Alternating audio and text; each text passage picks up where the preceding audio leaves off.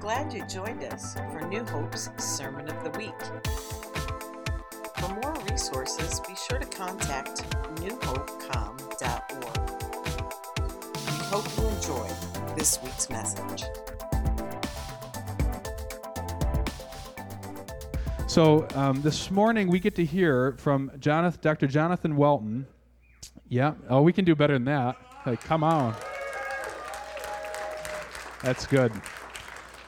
Um, Jonathan and Karen attend this church. The ministry for the Welton Academy is based out of here. In fact, that office over there.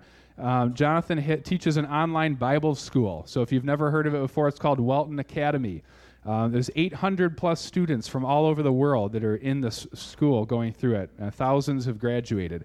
So it's a it's a big big thing. Um, he has a gift of taking the Bible and making it understandable, making it simple, breaking old mindsets that maybe we learned or we we always had these questions, right? About sometimes those things are nice to get answers to. Like I never understood this. Well, he's very good at helping understand it. You know, so he's written a book called Understanding the Whole Bible, uh, Raptureless, uh, Normal Christianity, School of the Seers. There are many of them. We have them out there actually that you can purchase. Uh, but if you're stirred today, you know, go delve into it even more. Um, so it's a real, real honor to have him speak today on Easter Sunday. I know what he's sharing. It's going to be a powerful message. Might challenge even some things that you learned or you never really understood or fully agreed with. So just open up your heart to receive maybe even some new elements here that you may never have heard before. So give him a nice round of applause as he come on up.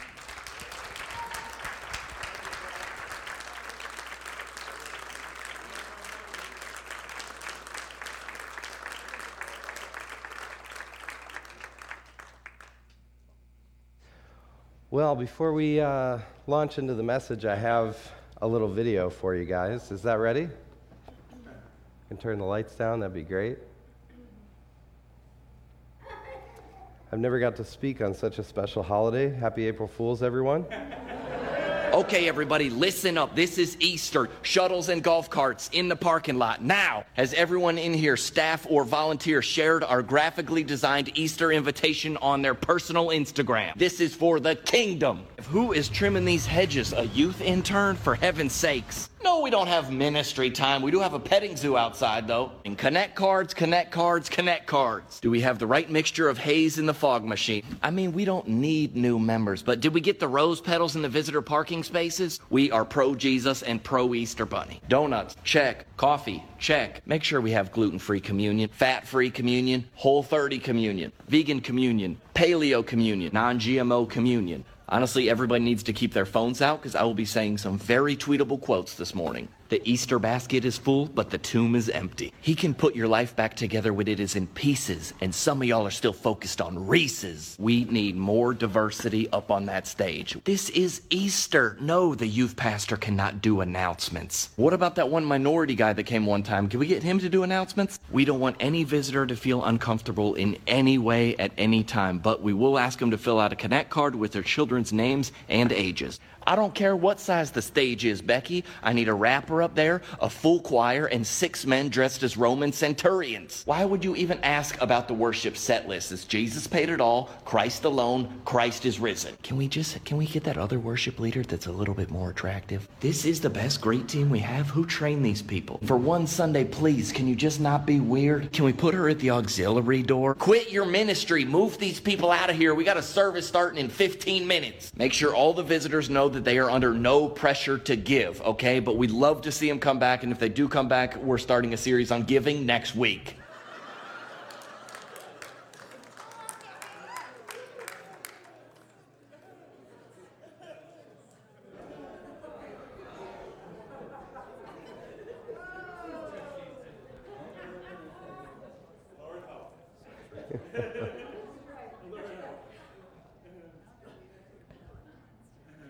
Oh boy.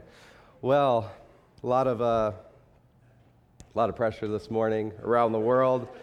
Church teams, ministry teams preparing for so many people and if you are a visitor, thank you for coming out this morning. We appreciate that and we are really one of the most warm uh, church bodies I know of as far as family and connection and, and love. And, and I hope you get to feel that this morning.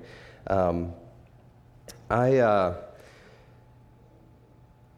I want to start with this. I actually never really enjoyed Easter very much. Um, I don't know if any of you relate to this. This was one of my least favorite Sundays because it can feel a little stuffy. And maybe not here, I don't believe that here, but growing up, it felt like, whew, this is like real intense. Like there's two year, you know, you get the Christmas, you get the hymns out, you get Easter, you get, you know, everybody you don't see the rest of the year comes out. So it's, it's a little bit different. And a few years ago, some things kind of shifted for me where I started to see, um, see Easter in a different light. And so I want to share some of this different perspective with you this morning. Specifically, um, I want to lay out for you what I grew up with as what I call the modern gospel. So, the modern gospel, and maybe you've heard it this way the courtroom scene opens in front of you. There's God the Father as the judge, probably a big beard, maybe bald. And he, he's got a big black robe on. He doesn't look that friendly, and he's the judge.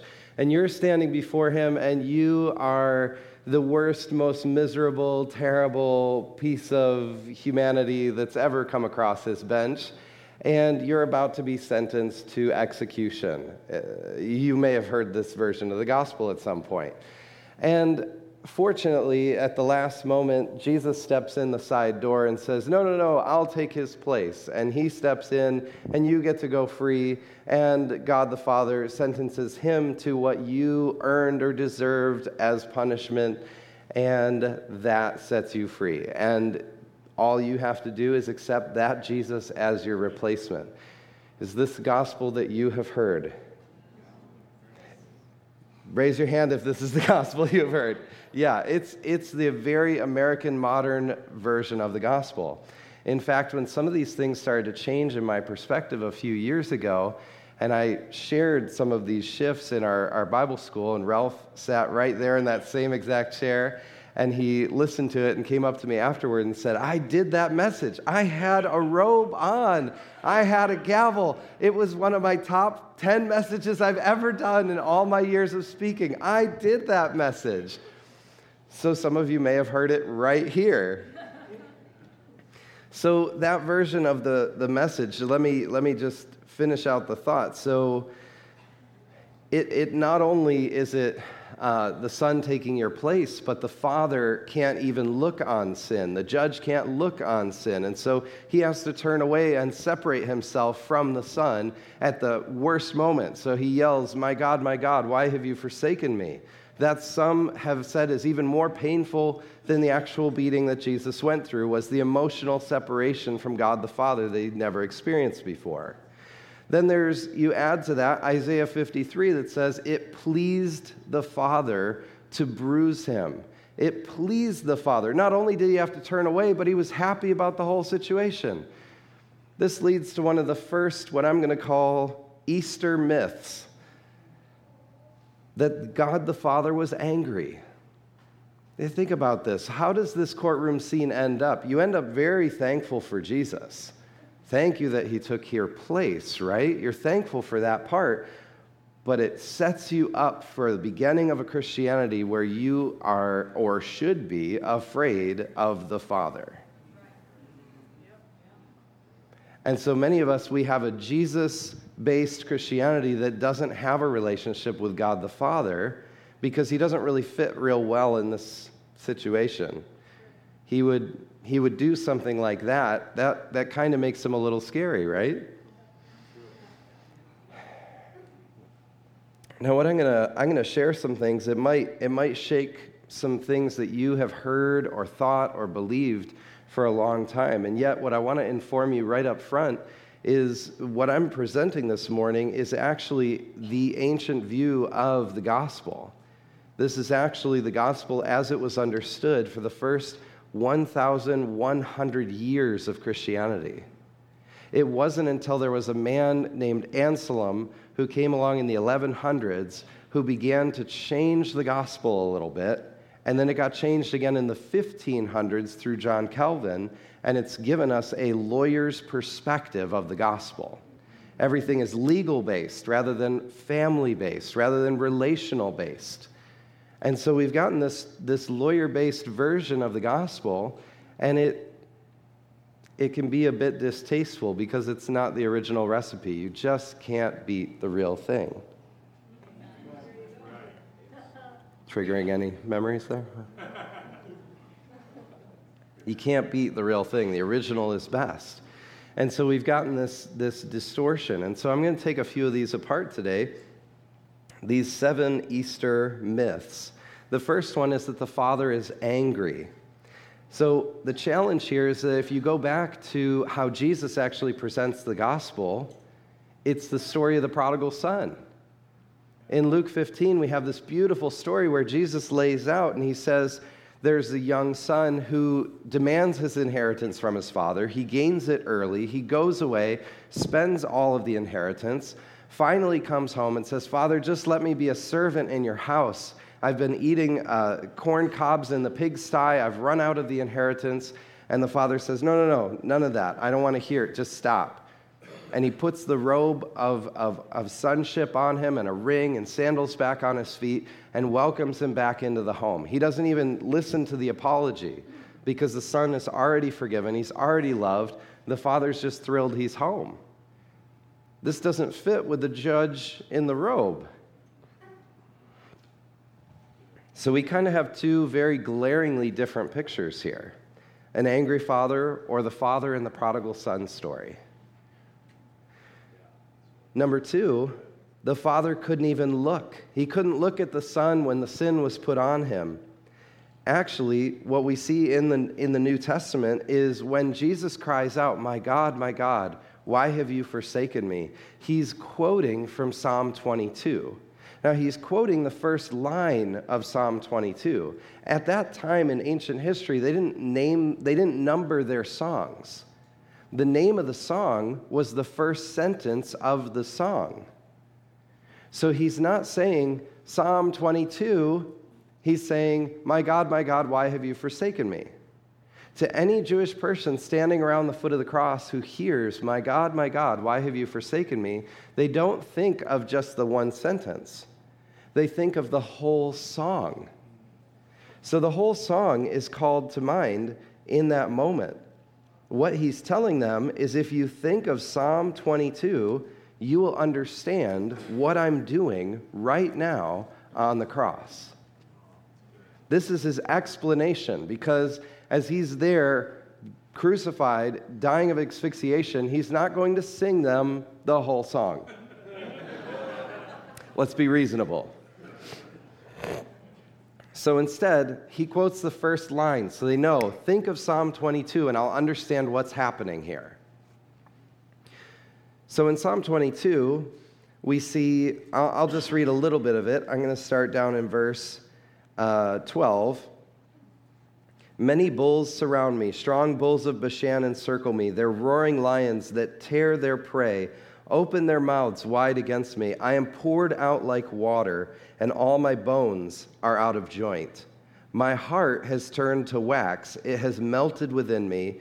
My mouth is dried up like a potsherd, and my tongue sticks to the roof of my mouth. You lay me in the dust of death. Dogs surround me, a pack of villains encircles me. They pierce my hands and my feet. All my bones are on display. People stare and gloat over me. They divide my clothes among them and cast lots for my garment.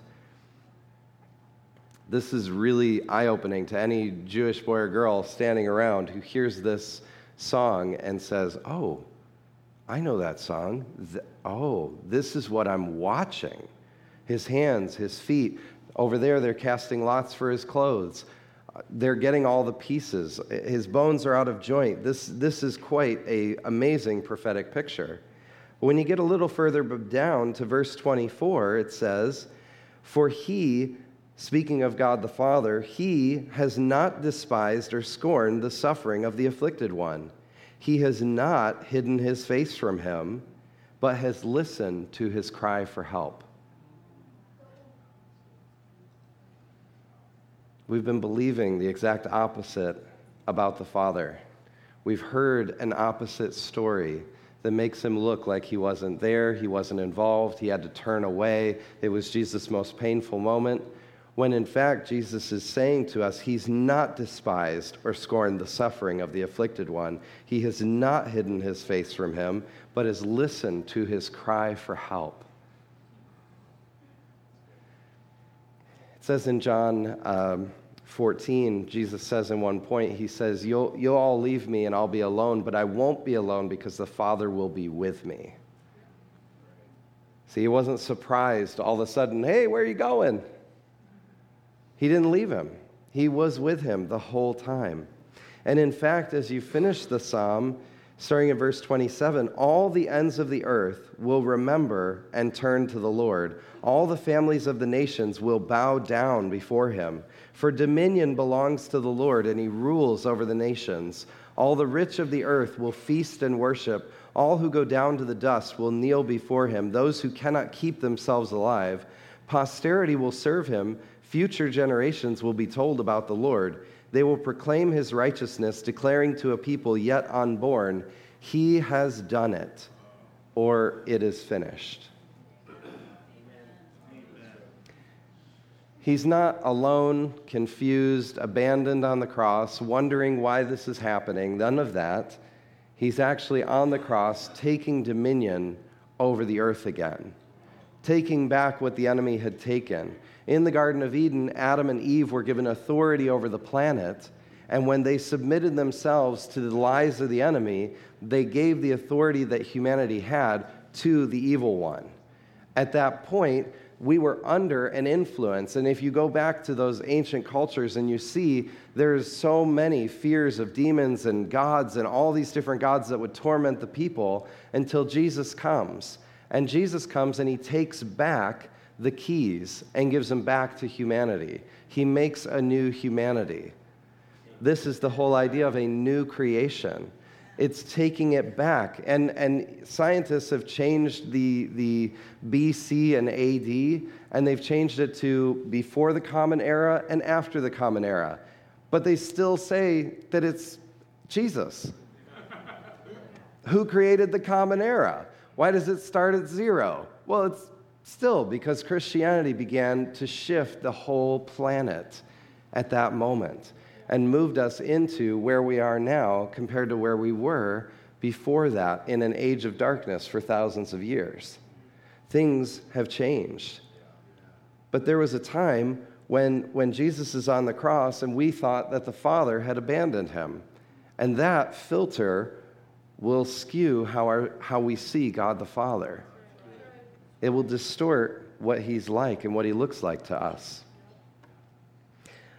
There's also the question of the Father punishing sin.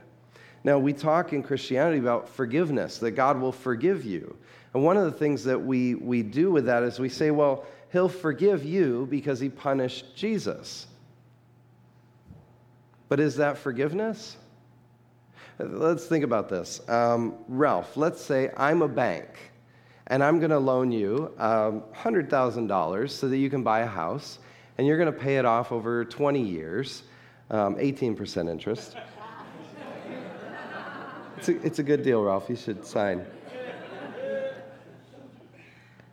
20 years, $100,000. You pay your check every week for 20 years.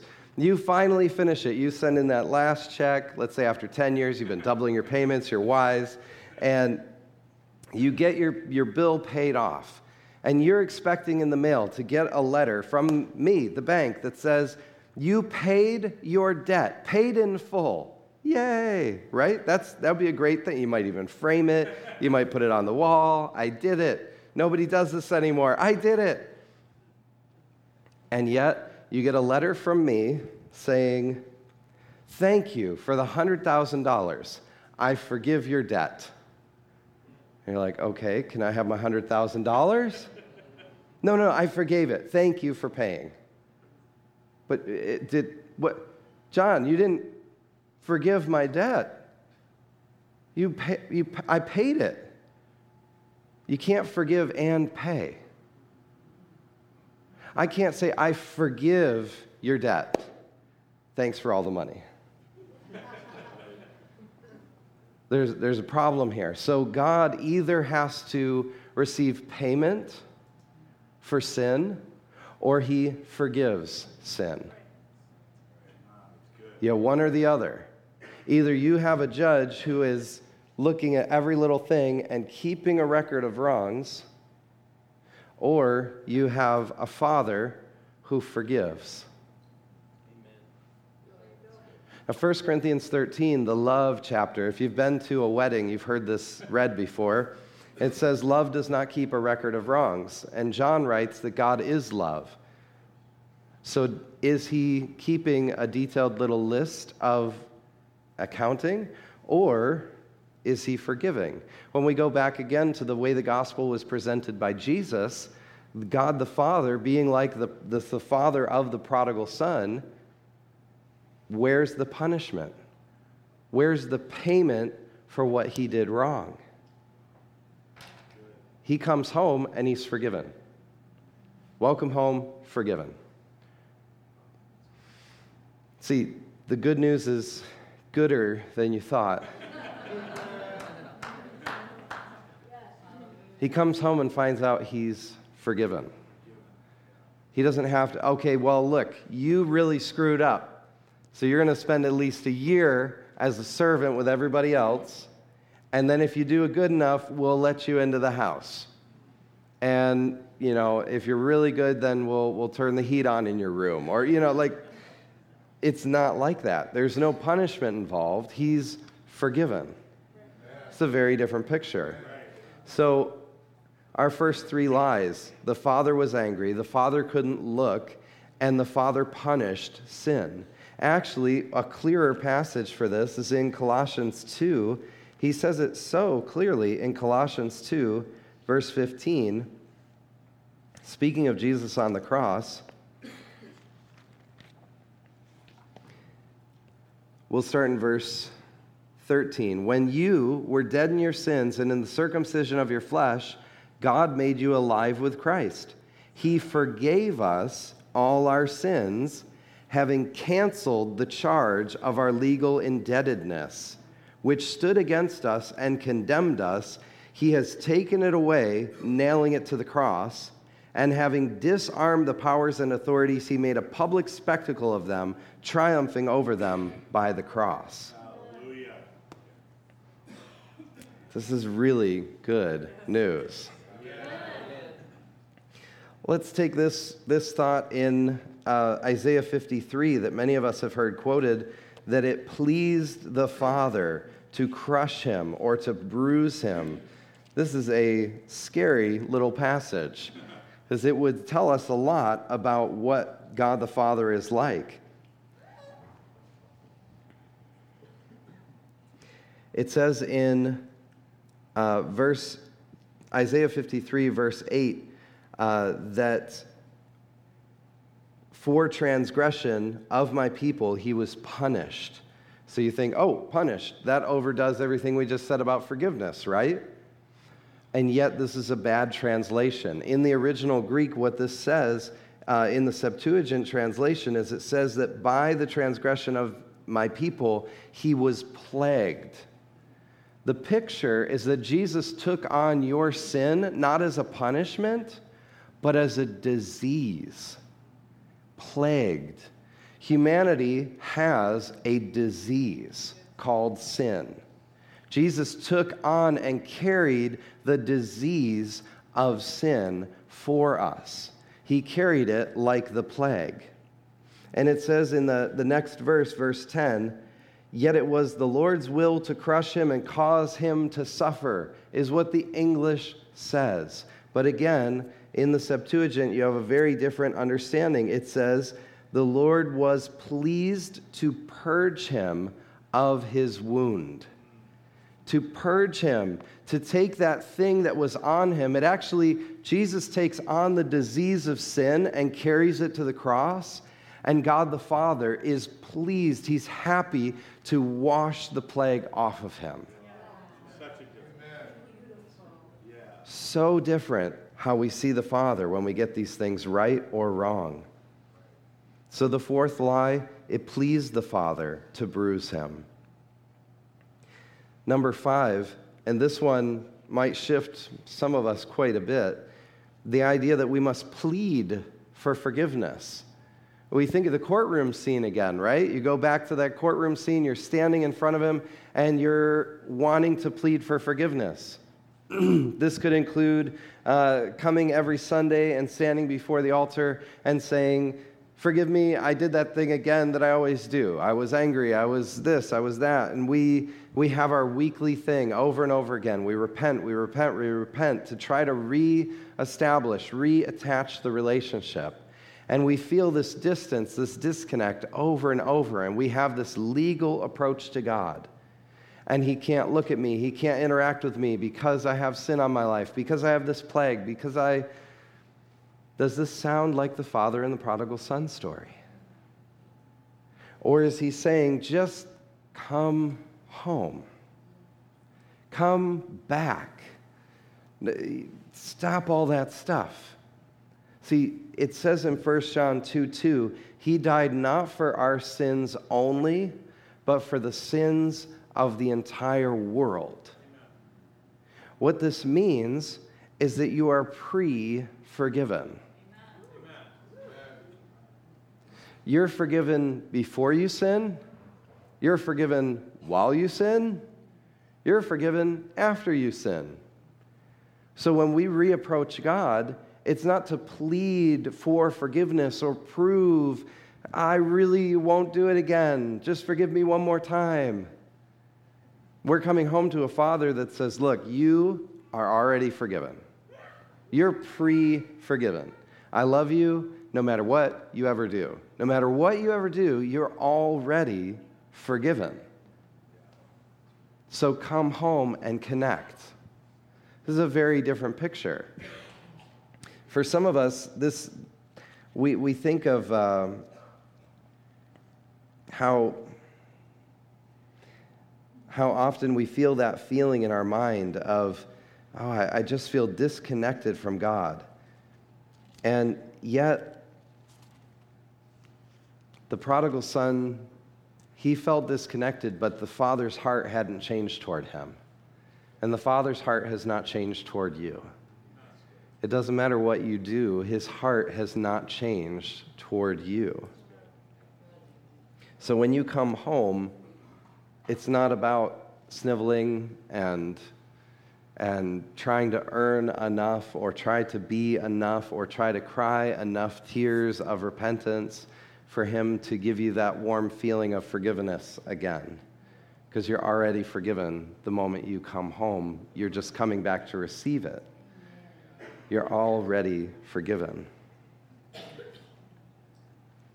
Number six, and this is a cliche that many of us have said or heard or heard someone else say, is that you're a sinner saved by grace. This is a hard one because culturally it's so ingrained in us. And it's, it's an attempt at humility.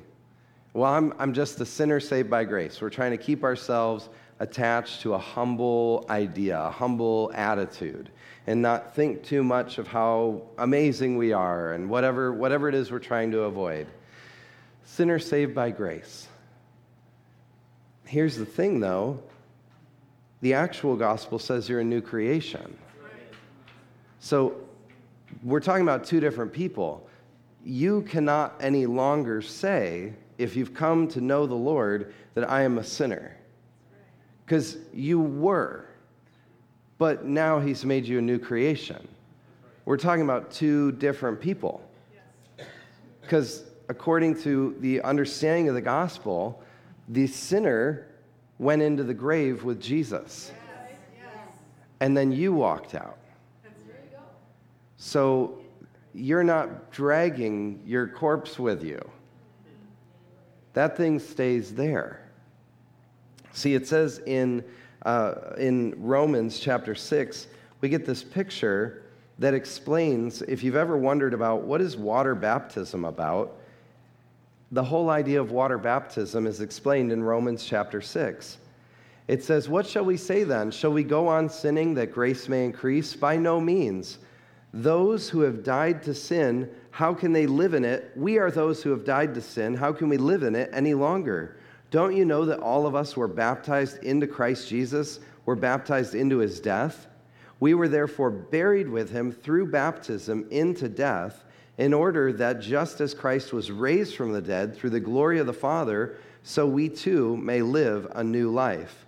We have been united with him in his death, like his. We will certainly also be united with him in resurrection like his. For we know that our old self was crucified with him, so the body ruled by sin might be done away with, that we would no longer be slaves to sin. Here's another thing that gets mm, confused and messed up with the courtroom situation. Jesus walks in, he takes your punishment for you. You get to go free. In that scenario, with that modern rendition of the gospel, you are a sinner saved by grace. Because you're a sinner, nothing about you has changed. You walk out of the courtroom, thanks, Jesus. You're not a new creation. Nothing about your life has changed. You're thankful that He took your place, that He took your punishment, that the angry father beat him up instead of you, and he seemed happy about it. In this whole distorted version of the gospel, that's what you end up with. You don't end up with, I actually, here's what really happens, okay? If we were to take that distorted courtroom situation, Jesus walks in, stands next to you here's the, here's the, uh, you know, the case against Jonathan Welton. And I'm like, are you going to let me go? Like, are, you're going to take my spot, right? That's what I heard at church. And he's like, talking about? No, I'm not taking your spot. I'm, I'm going to die with you. Wait, so I still got to die? Yeah. We're both going to die. This is a very different picture. Okay, well, what? How's that help me? Now, two of us are going to die. You didn't even do anything.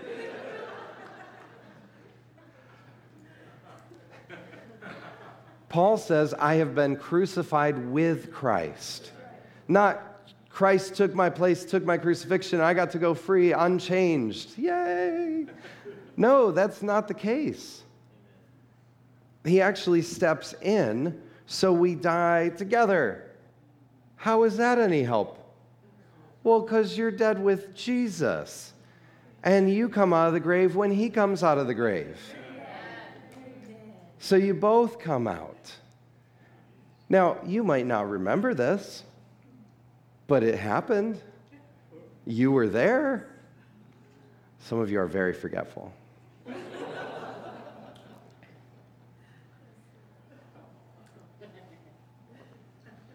See, what Jesus does is he goes and he dies 2,000 years ago into the grave, comes out of the grave. And you go, well, how was I connected to that? Because when you get water baptized, you are doing a prophetic act that takes you into the water like going into the grave. And when you come out, you come out a new person. It's not, woo, spooky but it's a prophetic act. It's something you're saying, this, I'm identifying with what Jesus did, and I will come out in a resurrection life like he did. That's why we got dunk you real good. really get it under there. So, the baptism of water is actually that picture where you receive into yourself that same experience where you say, Yes, I have gone under, I've come out, I'm in newness of life, and you're no longer sinner. Sinner stays under the water. Sinner is under there and it's gone. And it doesn't come out with you. A whole different person comes out of the water. But under the courtroom situation where you get to go free, you are a sinner saved by grace. Nothing has changed about you. You didn't get co crucified. You didn't go into the, into the grave and come out.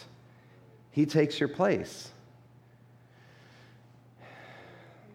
Challenge with that is it messes up your identity and you end up struggling with your old sinful thoughts and attitudes and actions for year after year, going, Why? Why didn't he save me? Not knowing, actually, he, he does. He takes you under into death. He leaves the old you behind. He brings you out into a newness of life. Some of us need to get rebaptized at some point, perhaps, because this didn't connect for us. We didn't understand even what we were doing. We just got wet. We took a bath in front of a bunch of people. It was awkward.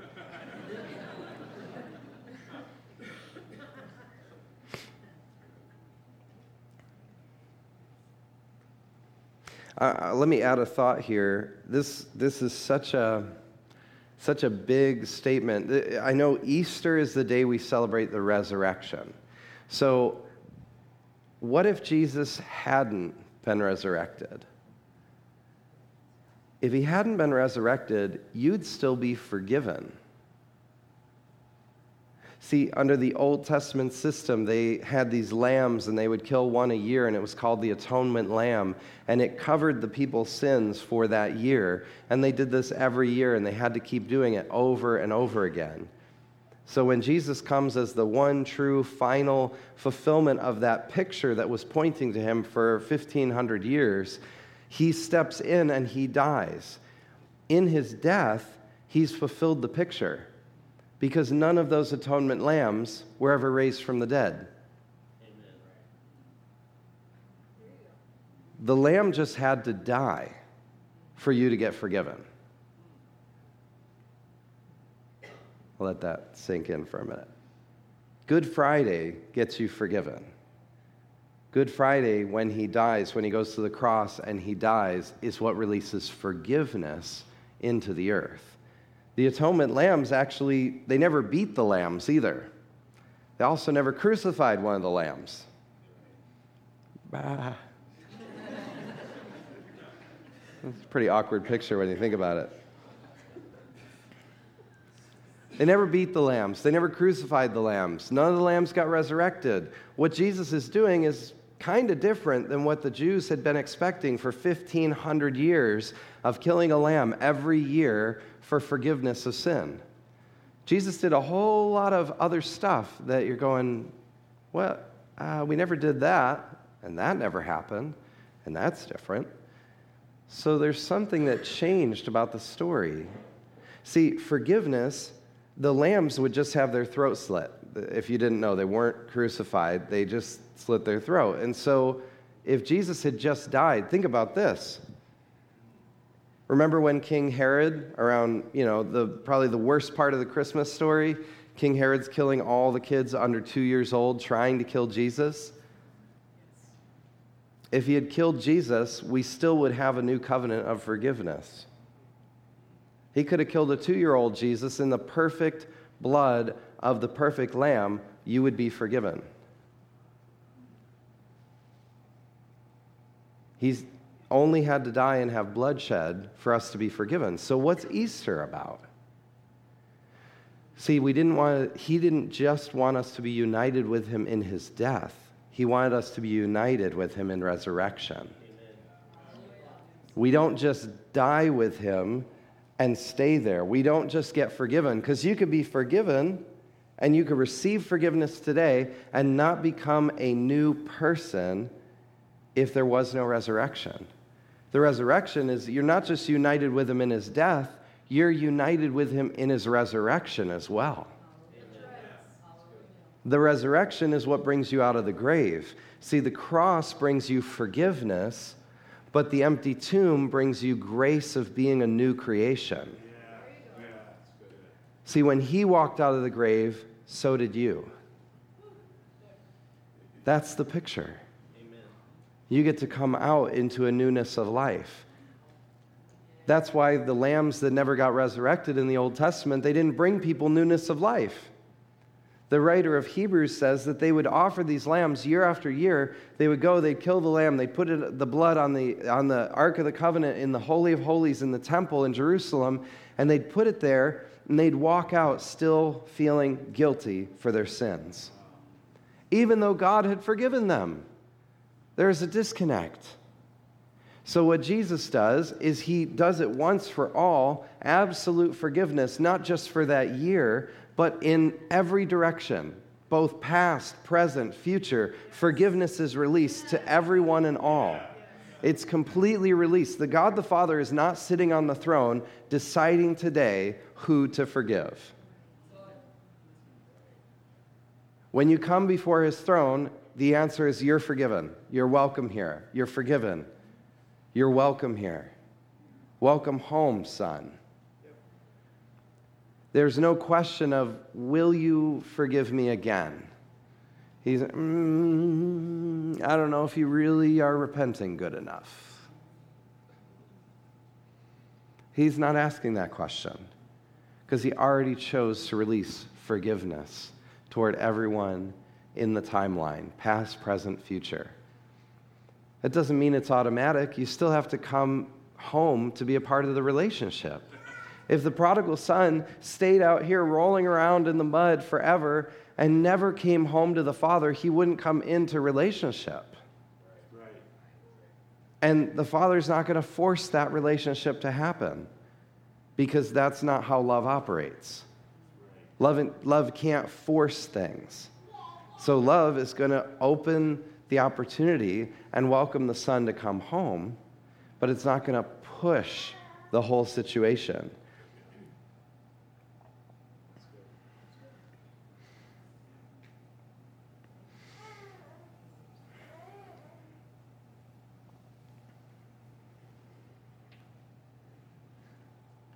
So, the one other thought about why, why did Jesus have to go through such a horrible death?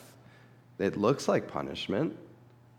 Uh, that's, that's what our mind thinks. And in Isaiah 53, it even says earlier in the, in the same passage, it says, We considered him stricken of God. We considered him.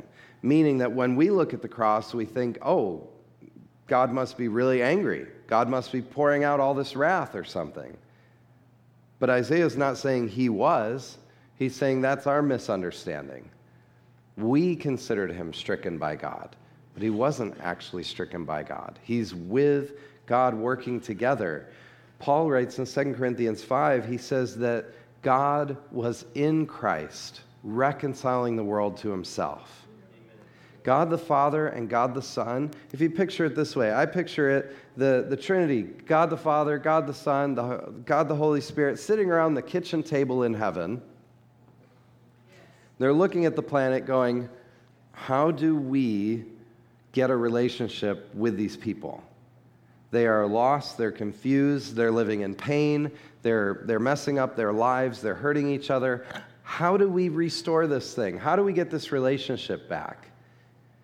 And Jesus says, How about this? I will go down there and put on flesh. I'll become one of them. So they send him down. He goes out of, out of the kitchen, he goes down, he gets onto our side of it, he gets incarnated. This is Christmas. Now moving forward 30 years, right? So, Christmas, now we're up here. He does ministry, he shows what the Father is like for three and a half years. Talks about him demonstrating the kingdom. That, that simply means he's showing what it's like under his rulership. Under his rulership, people get healed the, the oppressed get free. The emotional lives are restored. Marriages, families, uh, uh, uh, resurrection of, of people is happening. All of this happens under Jesus. So he draws this whole picture. And then after three and a half years, he goes to the cross. At the cross, the Father is working with the Son together. The two of them are working together to create a new covenant because they're living under this old covenant from Moses and Mount Sinai. And you guys remember some of those stories from the book of Exodus, or maybe you watched the Charlton Heston movie. so they're living under this old system with rules and punishment and Ten Commandments and the whole deal. And Jesus, at the Last Supper, the night before he's going to get crucified, he's sitting with his, his 12 disciples and he holds up the cup and he says, This beautiful Malbec from Australia. uh, it was probably not. Um, he holds up the wine and he says, This is the blood of my new covenant of forgiveness. See, the new deal he's making with the Father, the whole point of it is forgiveness. The old system, the whole system was based on rules and obeying them or being cursed. Kind of a rough system. So the new system is we want relationship. God the Father wants to welcome these people home. He wants to know people. He wants to restore the family of God in the earth. He wants to take us back to the Garden of Eden. This is his goal. And so, with that perspective, he says, I'm going to make a whole new deal. We'll get Jesus to stand on one side, God the Father to stand on the other side, and we'll make the new covenant together. And then we'll invite people to come be a part of the family.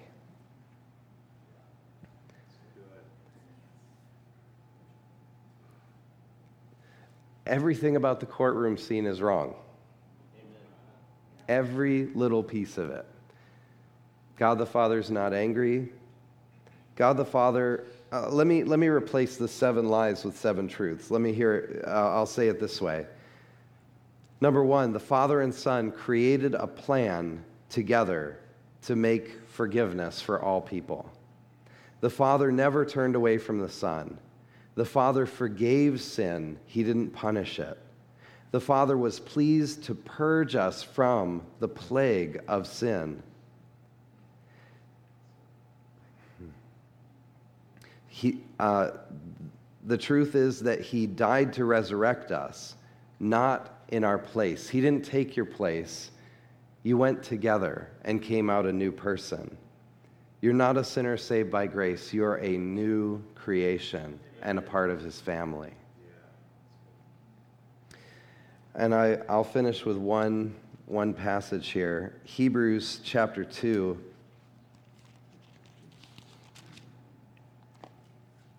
Hebrews chapter 2, verse 14. Since the children, speaking of humanity, have flesh and blood, he too shared in their humanity, so that by his death he might break the power of him that holds the power of death, that is, the devil, and free those who all their lives were held in slavery by their fear of death. Some people, they, they lay out this story in their mind that the devil was somehow surprised by Easter. Like on Good Friday, he thought he won. Like, got him. I got him on the, on the tree. I got him crucified. I win. And then three days later, oh, oh my Jesus. this is not at all true, though. If we back up in the story, there's a point in Matthew 18 where Peter is trying to keep Jesus from going to the cross. And he says to him, No, my Lord, it, will never be so. And Jesus turns and he rebukes him. And if you pay attention to what Jesus says, he says, Get behind me, Satan. Not Peter. He's rebuking the devil that's speaking through Peter in that moment. And what is that devil trying to say? Don't go to the cross. Don't you do it, Jesus. It's going to really mess up my plan. And he says, Get behind me, Satan. Because he knows where he's headed. He knows what he's doing. He's on his mission. He's going to get to that cross, and he and the Father are going to create a covenant of forgiveness and get their family back. And the devil's not like, if I scheme and do this, I, I, can try to make this work and I can get him on the cross. He's like, don't go to the cross. You'll mess everything up. He's trying to stop him. And he's not shocked when he comes out of the grave. The disciples are a little bit surprised. but the devil knew what was going on, he knew what was coming. And so, this amazing passage, I love this. Uh, just with that picture in mind, since the children have flesh and blood, he too shared in their humanity, so that by his death he might break the power of him who holds the power of death, that is, the devil, and free those who all their lives were held in slavery by their fear of death. Such a beautiful passage. we don't have to be held in slavery of the fear of death anymore. See, Jesus has come and he's set us free free from the fear of an angry father, free from the fear of a, a record keeping, unloving judge. He set us free from the, the fear of, of, will he actually forgive me one more time? And they've established a relationship of forgiveness and they open the door for us and welcome us home.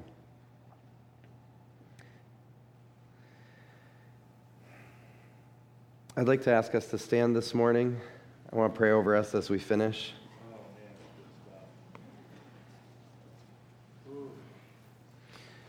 Wherever you are, just uh, place your hands on your heart with me if you would. Father, I thank you that you're a good Father. I'm sorry for any distortions of how we've seen you over the years. But you're actually kind, you're loving, you're merciful.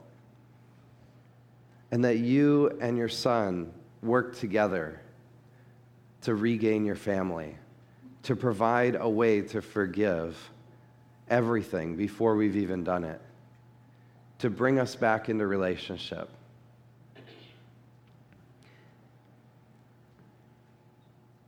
And if we've held any of those distorted pictures of you, Father, today we lay them down.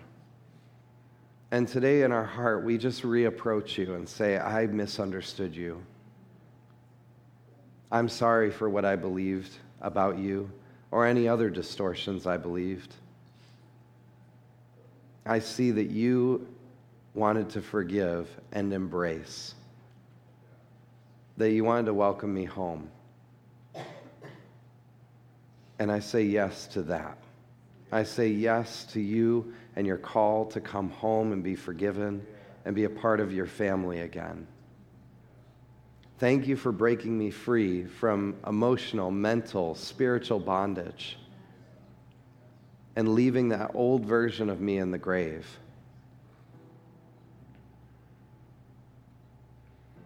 Thank you for making me a new person today. Thank you for bringing a new me out of the grave to walk with you, to walk free, and like Jesus said, in a life of abundance, an abundant life of overflowing joy.